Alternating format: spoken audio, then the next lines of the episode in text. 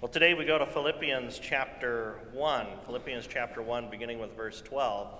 And in the next uh, few weeks, we'll be looking at uh, Paul's letter to the church in the ancient city of Philippi. And so today we look at uh, these verses from Philippians 1 12 through 30. Would you please stand out of respect for God's word?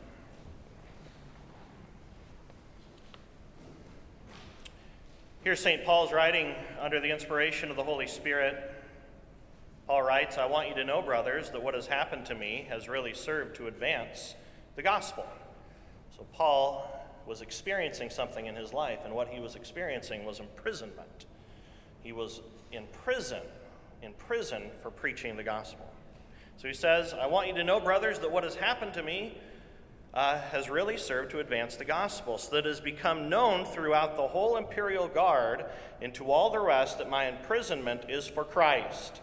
And most of the brothers, having become confident in the Lord by my imprisonment, are much more bold to speak the word without fear. Some indeed preach, uh, preach Christ from envy and rivalry, but others from goodwill. The latter do it out of love, knowing that I'm put here for the defense of the gospel. The former proclaim Christ out of selfish ambition, not sincerely, but thinking to afflict me in my imprisonment. What then? Only that in every way, whether in pretense or in truth, Christ is proclaimed. And in that I rejoice. Yes, and I will rejoice. For I know that through your prayers and the help of the Spirit of Jesus Christ, this will turn out for my deliverance, as it is my eager expectation and hope that I will not be at all ashamed, but that with full courage, now as always, Christ will be honored in my body, whether by life or by death. For to me to live is Christ, and to die is gain. If I'm to live in the flesh, that means fruitful labor for me. Yet which shall I choose? I cannot tell. I am hard pressed between the two. My desire is to depart and be with Christ, for that is far better but to remain in the flesh is more necessary for your account. Convinced of this, I know that I will remain and continue with you all for the progress and joy in the faith, so that in me you may have ample cause to glory in Christ Jesus because of my coming to you again. Only let your manner of life be worthy of the gospel of Christ, so that whether I come and see you or am absent, I may hear of you that you are standing firm in one spirit with one mind, striving side by side for the faith of the gospel, and not frightened in anything by your opponents. This is a clear sign to them of their destruction, but of your salvation.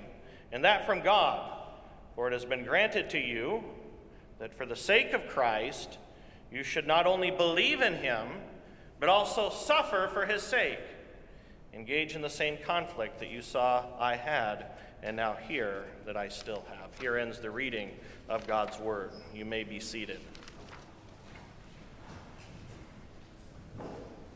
It's amazing how God takes the most difficult circumstances in life and He turns them around for a greater plan and a greater purpose.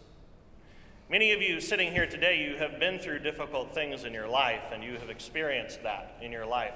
That God takes some of the most difficult situations and He turns them around for a greater plan. And in Paul's case, he took a difficult circumstance, his imprisonment for the gospel. He turned that around to actually further the gospel of Jesus Christ. So, Paul, he was imprisoned for preaching the gospel. Some would think that being thrown into prison would actually be a hindrance to the gospel. But as we study Philippians, we're going to see that Paul is, is a, a godly optimist. He has this godly optimism. He sees God at work in every situation of life. So we would think, okay, my pastor's thrown into prison. That's actually not a good thing for our church. But Paul's thrown into prison, and Paul sees that as an opportunity actually to advance the gospel. Let's look again at verses 12, 13, and 14. If you have your Bible, please turn there. A couple of things I want to point out to you, or uh, we can put it back on the screen. Verse 12 I want you to know, brothers, that what has happened to me, that is my imprisonment, he says that it has really served to advance the gospel. It has served to advance the gospel. Now, here's something that we need to remember you'll never be at peace with life's painful circumstances until you trust that God has a plan in it. Never be at peace with life's painful circumstances until you believe and trust that God has a plan in it. And Paul believed that God had a plan in everything, even in his imprisonment. Then he says, So that it has become known throughout the whole imperial guard and to all the rest that my imprisonment is for Christ. And then most of the brothers have become confident in the Lord by my imprisonment and, and are much more bold to speak the word without fear. So, first of all, Paul saw that his imprisonment, God had a greater plan in his imprisonment because those who held him captive heard that he was in chains for the gospel, and no doubt they heard the gospel. So Paul says, Here I am. I'm, I'm in prison, but I have an opportunity. I still have an opportunity to be a witness for Jesus, even in imprisonment. And then, secondly, the believers who heard of Paul's imprisonment, they became more confident to proclaim the gospel in light of persecution. So Paul says, This is a good thing. I'm in prison. Those who, who hold me captive now have opportunity to hear the gospel. And the church is actually more emboldened to go out and to be a witness for Jesus Christ. So Paul sees this as a good thing. And we need to understand that, that I will never be at peace, and you will never be at peace with life's painful circumstances until you trust that God has a plan in it. So when you read Philippians, you can't help but feel, feel Paul's optimism, his optimism even in suffering. Why? Because Paul's at peace with God's plan for his life. Paul knows that God has a plan even in the difficulty. Now, wouldn't it be nice if, if God only planned good things for us?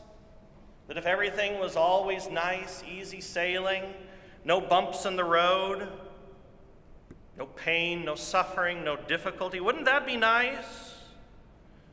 But I believe that God loves us too much to allow us to experience nothing but easy things in life.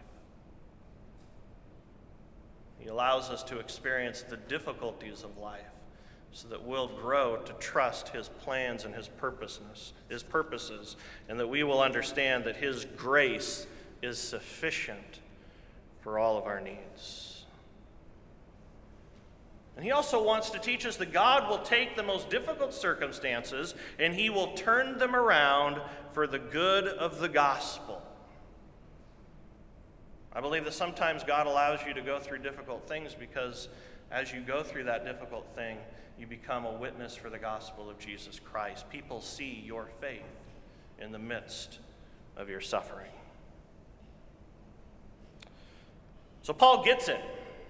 I don't get it, but Paul gets it. He knows that the painful times of life serve a greater purpose, and that greater purpose is for the gospel to go forward, for the gospel to spread throughout the world.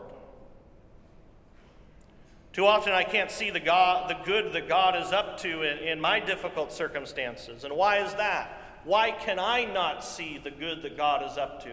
It's because I'm too focused on myself. I'm too focused on myself to believe that, that God is um, up to something greater. And when you're focused on yourself, you will never see that every circumstance in life, either good or bad, is for a greater purpose. And you'll never be at peace life's painful circumstances. Now, Paul, he didn't look at himself and say, Oh, poor me, I'm in prison. Now there's nothing that I can do for the gospel. No. Paul looked to God. Paul trusted in God's promises. And then Paul looked around and he saw that there were those around him who needed to hear the gospel. And so he was a witness in his imprisonment. So God will take the most difficult circumstances and he will turn them around for the good. And ultimately, the good is the gospel, which brings glory to God. And two, you will never be at peace with life's painful circumstances until you trust that God has a plan in it. See, Paul wasn't living for himself, Paul was living in Christ. Paul knew that his identity was in Christ. And he was not only living in Christ, but he was living for Christ in all things. Paul's life was focused on the single most important thing, and that's Jesus. And for him, that meant being a witness for Jesus. So Maple Park Church, may we so trust God that we would too would we too would be at peace with life's painful circumstances.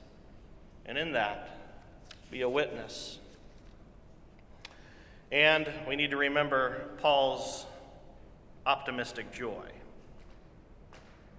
Did you know that you can't have joy until you have peace? Joy is dependent upon being at peace. So if you don't have peace, you're not going to have joy. And in Philippians, Paul wrote about joy over and over and over again in the midst of his imprisonment. If you're not trusting God, you don't have peace. And if you don't have peace, you don't have joy.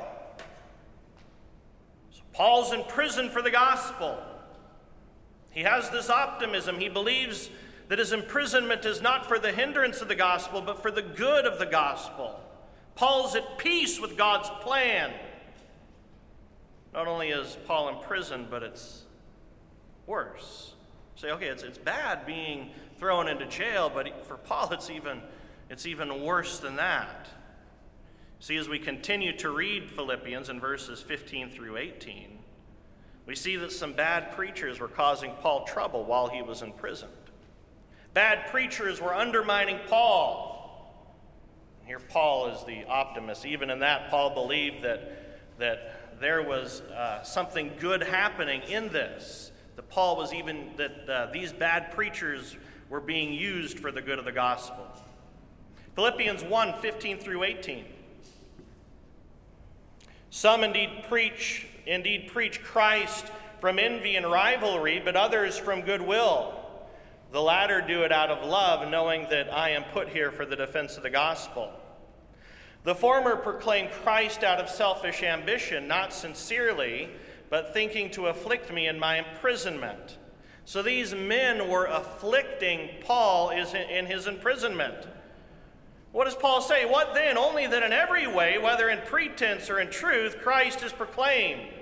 And in that I rejoice. Yes, and I will rejoice. Paul's joyful optimism was a result of trusting God, which brought him peace, and then the peace caused this, this joy, even in the midst of painful circumstances. Paul's in prison. Preachers are afflicting him. And what does Paul say in all of this? He says, I will rejoice. I will rejoice. Trusting God has a plan, sets you at peace with your painful circumstances. And being at peace will bring forth joy.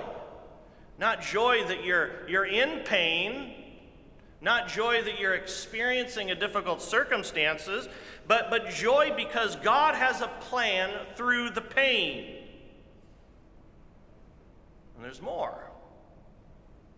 Paul's in prison. Bad preachers are afflicting him. He's also facing the reality of his impending martyrdom. He knows that, that, his, that his calling could lead to his death. Paul faced the reality of being murdered for the gospel. And Paul carries his his joyful optimism even into his view of death. There aren't very many people living today that live with an optimistic view of death. But, brothers and sisters in Christ, you can live with optimism even in the face of death. Verse 19 and following. Philippians 1:19 through 23. For I know that through your prayers and the help of the Spirit of Jesus Christ, this will turn out for my deliverance, as it is my eager expectation and hope that I will not be at all ashamed, but that with full courage, now as always, Christ will be honored in my body, whether by life or by death. Then he says, For me to live is Christ, and to die is gain. For me to live is Christ, and to die is gain. He says, If I am to live in the flesh, that means fruitful labor for me. Yet which shall I choose? I cannot tell. He says, I'm hard pressed between the two. He says, My desire is to depart and be with Christ, for that is far better. May we live with this perspective.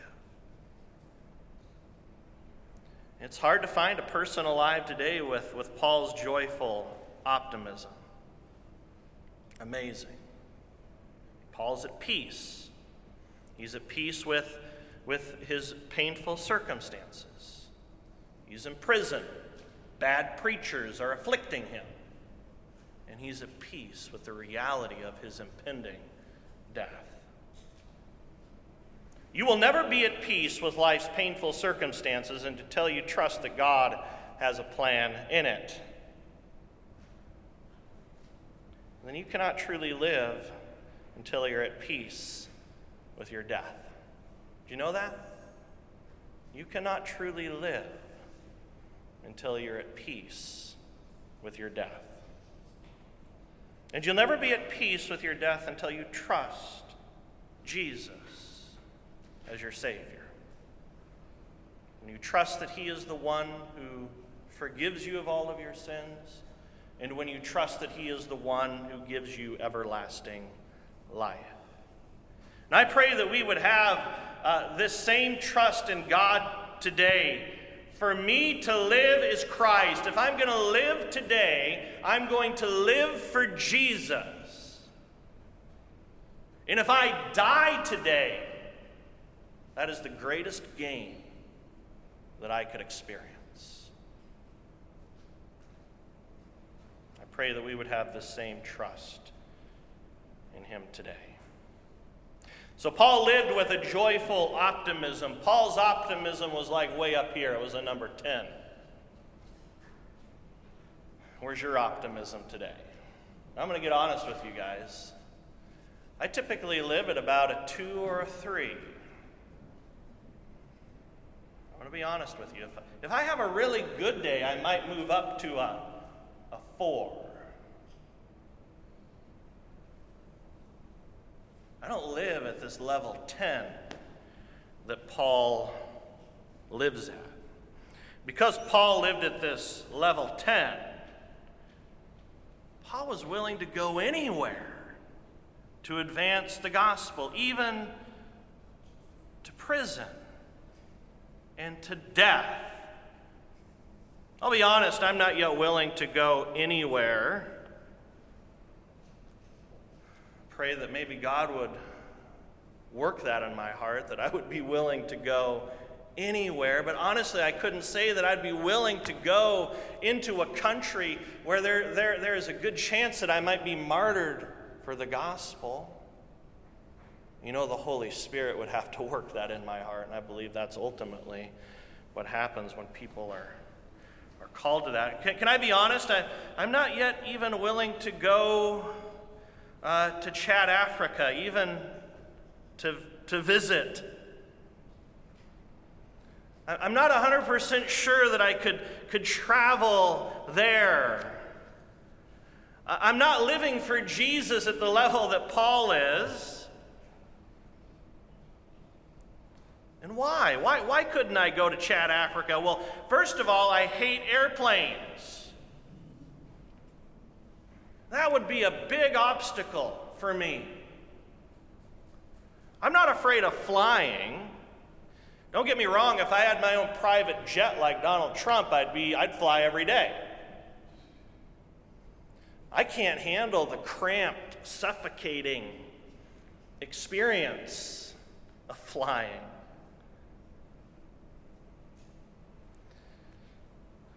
I haven't attained Paul's perspective on living.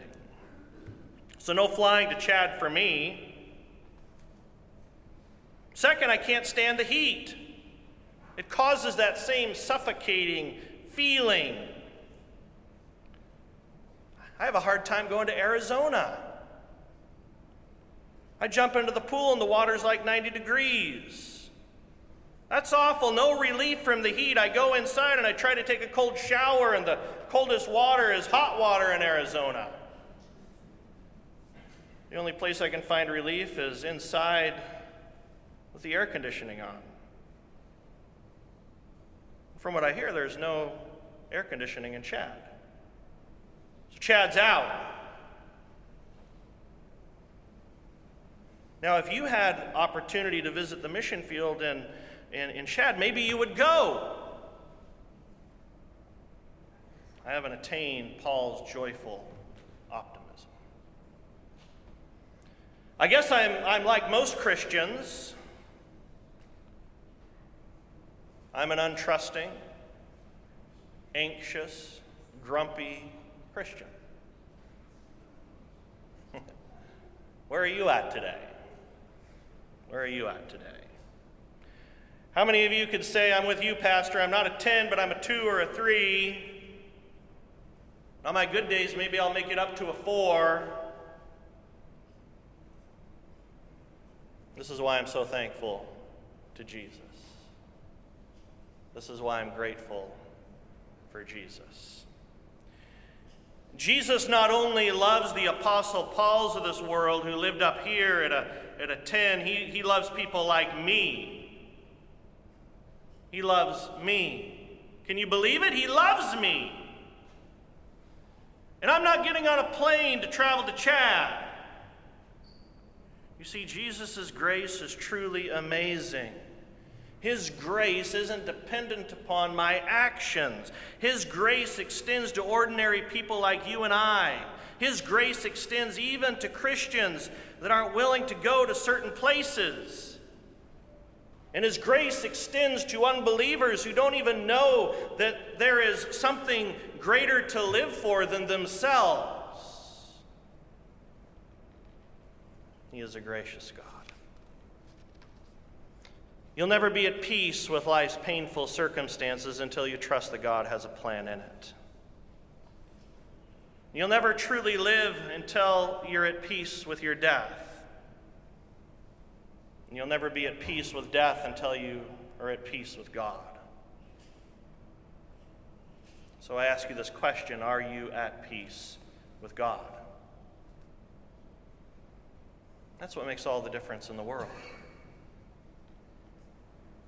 And when I, when I trust in Jesus, when I come to that point where I trust in Him, and if He truly does call me to go to Africa, which who knows, maybe now that I've revealed this, maybe that's actually where I'm headed. I know that His grace is sufficient. I know that His grace is sufficient. And I know that He will give me the peace that I need to visit Chad, Africa if that's what he calls me to do. It has nothing to do with something that comes from inside of me or something that comes from inside of you. Peace with God doesn't come from, from having the guts to do certain things. Peace with God doesn't come from being superhuman. Peace with God is something that comes from outside of yourself. Peace with God is a gift of God's grace. We don't make peace with God. We can't make peace with Him. God has made peace with us. He has made peace with us. Romans 5 1 through 3 gives us the answer. And I'm, there's no point in putting it up on the screen because I'm reading from the Living Bible. I actually don't think I've ever quoted the Living Bible in a sermon before, but this was beautiful. Romans 5, 1 through 3. So now, since we have been made right in God's sight by faith in his promises, we can have real peace with him. And it's because of what Jesus Christ has done for us. We can have peace with God because of what Jesus has done for us. So I come before the Lord today and say, Lord, I'm untrusting, I'm unwilling, I'm anxious, I'm grumpy.